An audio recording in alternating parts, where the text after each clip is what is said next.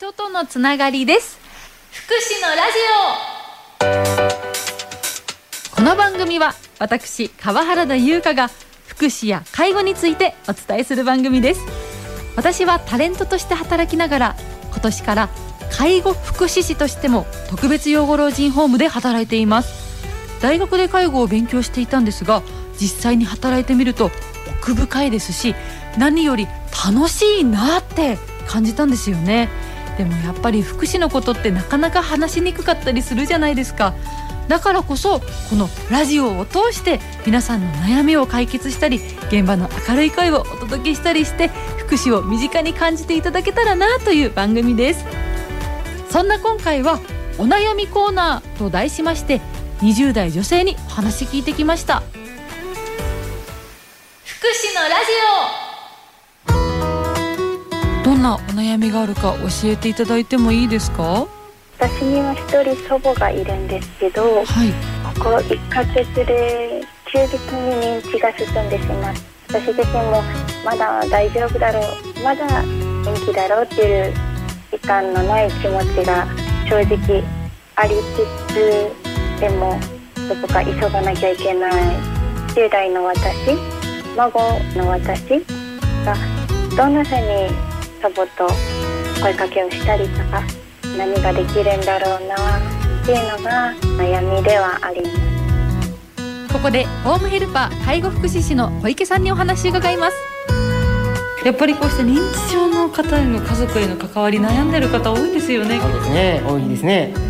まずは否定をしないということが一番大事だと思うんでそのおばあ様のその今の状況に合わせて、えー対応していくのが一番なのかなと思いますね。おばあ様本人様の中で世界っていうのがありますんで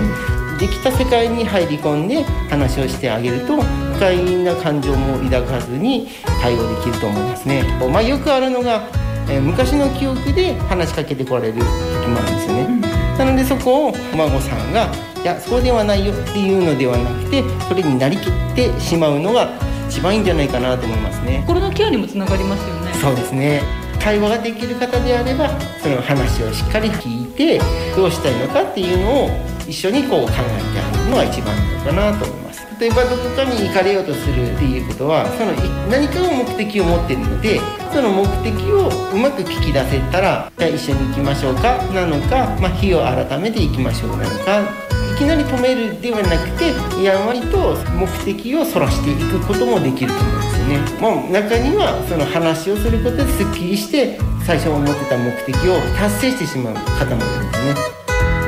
電話しちゃいけないなっていうのはすごく出てやっぱりそれはダメだよとか違うよって言っちゃいがちだけどそこをいいんだよって祖母の世界っていうのを守りつつ温かく見守れたらなって今お話を聞いて思います。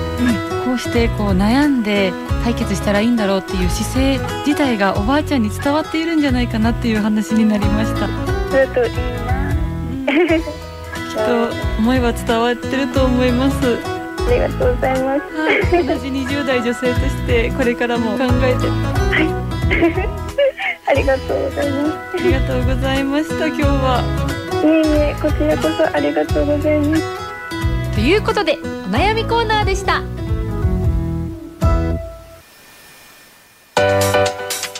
最後は私が働く特別養護老人ホームで一緒に「幸せなら手を叩こう」を歌った時の様子と働いている仲間に仕事のやりがいや楽しさについて教えてもらいました。こちらを聞きながらのお別れです。ここまでのお相手は川原田優香でした。大好きだからだと思うこの仕事。なんでっていう理由はないけど。やってみたら楽しかって続いてるみたいな感じじゃな